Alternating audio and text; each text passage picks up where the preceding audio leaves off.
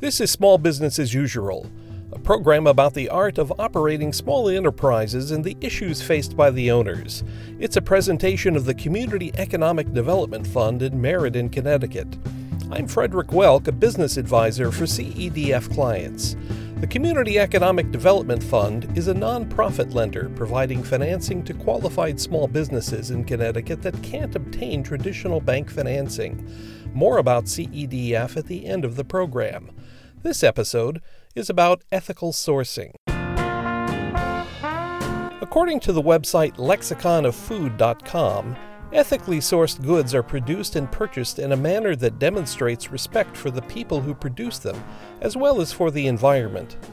For many years, we've seen a parade of large companies promoting what they say are their sustainable practices and ethical sourcing policies. Undoubtedly, this originated with small businesses, where individual owners had the freedom to take a stand for their own values. And as generational attitudes shifted and became trends, the movement spread throughout the business world. We went looking for clients who might know if consumers really care enough to support businesses that care, because the research is mixed. Sometimes people are willing to pay more, and many consumers don't act consistently.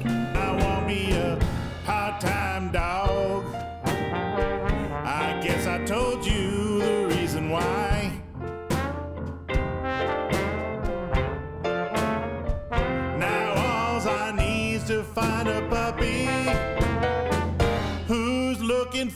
For a part-time guy.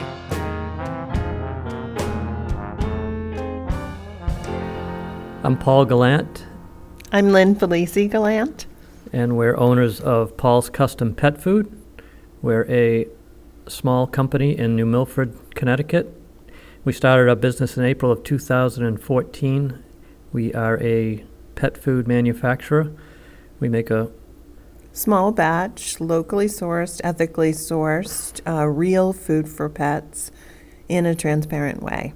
We are part of a large pet food industry that is notorious for having questionable sourcing methods. And we started our business with the exact opposite desire, which was to source as locally as we possibly could so that we knew the farmers that provided and grew or raised the ingredients, that we knew their method of growing or raising, how they cared for their crops, how they cared for their animals. And to the extent we are able, we think ethical sourcing means that we purchase from those farmers and businesses that have those standards. I asked Lynn and Paul to explain the origins of their company and what transparency means in their operation. The company actually arose out of our own feeding of our own dog. In 2010, our three year old golden retriever contracted cancer and was given only six months to live unless he underwent traditional um, surgery and chemotherapy. And we opted to see a holistic veterinarian who practiced food therapy and herbal medicine he's 11 now and healthy. But what happened was it opened our eyes to the realities of pet food and the pet food industry. We realized that very few, if any, pet food companies were committed to sourcing their ingredients in an ethical way and also we learned that it was a very sort of secretive industry. Once, uh, sort of, once our eyes were open to the realities of the pet food industry, we realized that we wanted to create something entirely different. We wanted to provide a food for pets that was made in a transparent way and that was made with human, real, 100% human food ingredients that we could trace the transparency in our company reflects our effort to know the vendors that we buy from, to to meet the farmers that are growing these vegetables, that are raising these cows, and then to do more than just buy from them, to become part of their family, to become part of their business and be an integral part of what they do, so that we can develop a relationship that lasts. And through that relationship, we all contribute to a society that that understands where their food comes from, not only people's food, but our pet foods as well. And to do that, we think that we need to be involved with our vendors and through being involved with our vendors, we communicate that to our customers so that they can see our transparency in our business and they can participate in it too. The basic examples of how we communicate that to our customers is that we distribute our food through farmers markets mainly, and through those farmers markets, we list out right on our table where our food is sourced, the farmers, the people that raise our the animals that, that we use. We talk one on one to these customers and explain to them this is where we get this product from. You know, it's a limited ingredient product. It's sourced as like Lynn said, as locally as we can get. That's that's how we try to communicate that to our customers. I think people more and more want to know where their not only well, they certainly want to know where their food is coming from. And I think that through the farmers markets where they come and they meet their farmers and they buy their food from their farmers, we complete that circle that here's your food for your pet. It's the same food you're buying from Joe Smith, the farmer. It's the same food you're buying from Riverbank, the farmer, only it's made for your pet. Yes, and over the last couple of years, we've definitely noticed an increase in interest in that. And even difficult people will ask us challenging questions like, are you aware of whether the cattle was consuming grass throughout the season, th- throughout their entire life, or even using, you know, genetically engineered feed? So people are asking us those questions about pet food, the way they ask those questions about their own food. And yes, we do have the answers to those questions. To make a company succeed, everyone on the team has to understand the values. I asked about the approach to training and indoctrination. When we think about that question, we think it goes to the hiring to begin with, and we really try to hire people who share that view, that sort of life view anyway. So we don't really feel that there's a need to indoctrinate anyone with our values. We actually just hire people from the beginning that already share those values of community, caring for the land, being just kind people, empathetic people who have a uh, you know a life view that is based on sort of caring, and then we can teach them what we do as a business. But from the beginning, they're just good people. Being faithful to ethical sourcing often means a company's cost of goods sold can be higher than it is for competitors who don't adhere to the same practices. I asked Lynn and Paul about the difficult choices they had to make to stay true. We are not able to source all of our ingredients locally. That said, we try to be sure that the ingredients we're not able to source locally are still raised ethically. We're not buying from huge slaughterhouses in the middle of the country that we don't know how their animals are raised a sacrifice or a challenge to sourcing as we do is, is certainly number one is the cost. Our cost for our product is more, and the challenge that comes out of that is educating our customers to the fact that our product is more money.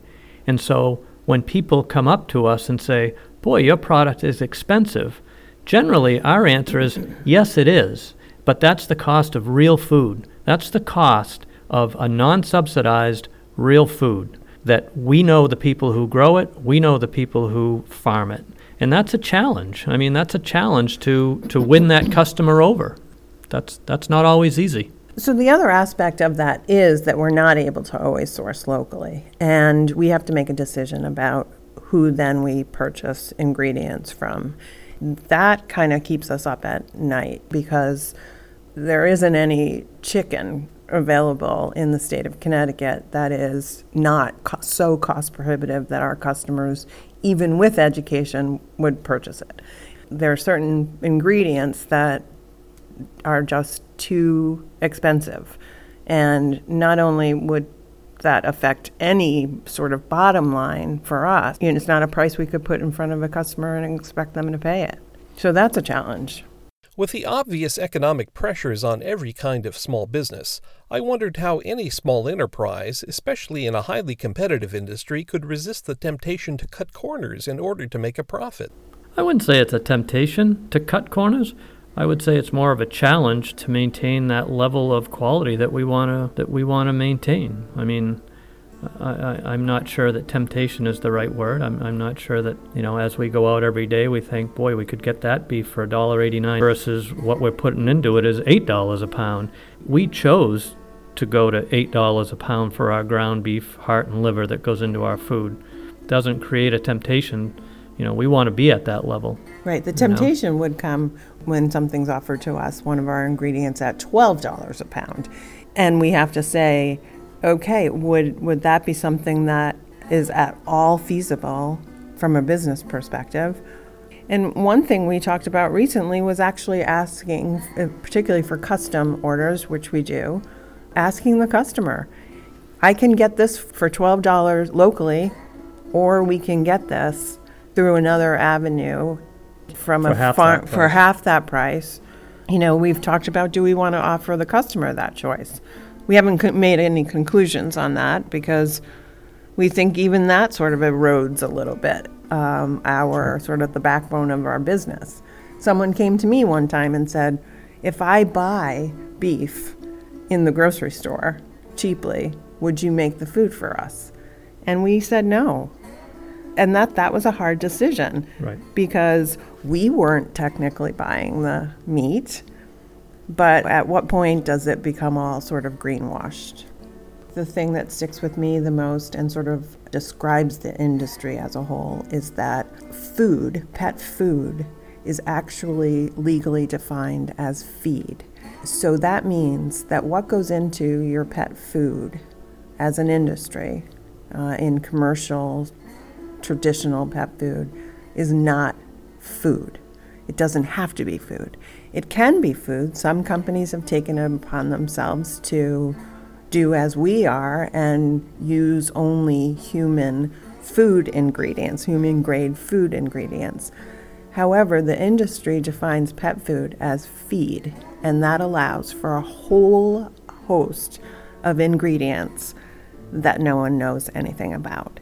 And that awareness now, the sort of increasing awareness by the public about that, is what is sort of leads people to be demanding, I think, more and more the kind of product we provide. Despite what can be agonizing choices, it appears there are plenty of benefits that come from being true to principles. There's nothing better than seeing customers who who their dogs are healthier now, eating better food, and they come to you and tell you that. That's very, very rewarding, I think, for both of us. regardless of the price Right. sometimes and or because they're aware of what it costs what real food costs and real pet food costs Yeah. and and we when we talk about real food and real pet food we're not distinguishing them that's the sort of that's the beauty i think of what we do and that's the education piece you know people still think pet food versus human food all of our food is actually human food so very re- rewarding um, when people understand that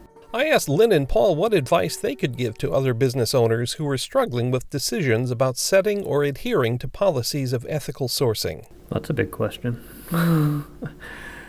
I uh, per- personally, I think the more local you buy, you purchase your ingredients re- to the extent that they're available to other industries, the more control you have over the ingredients and the chain.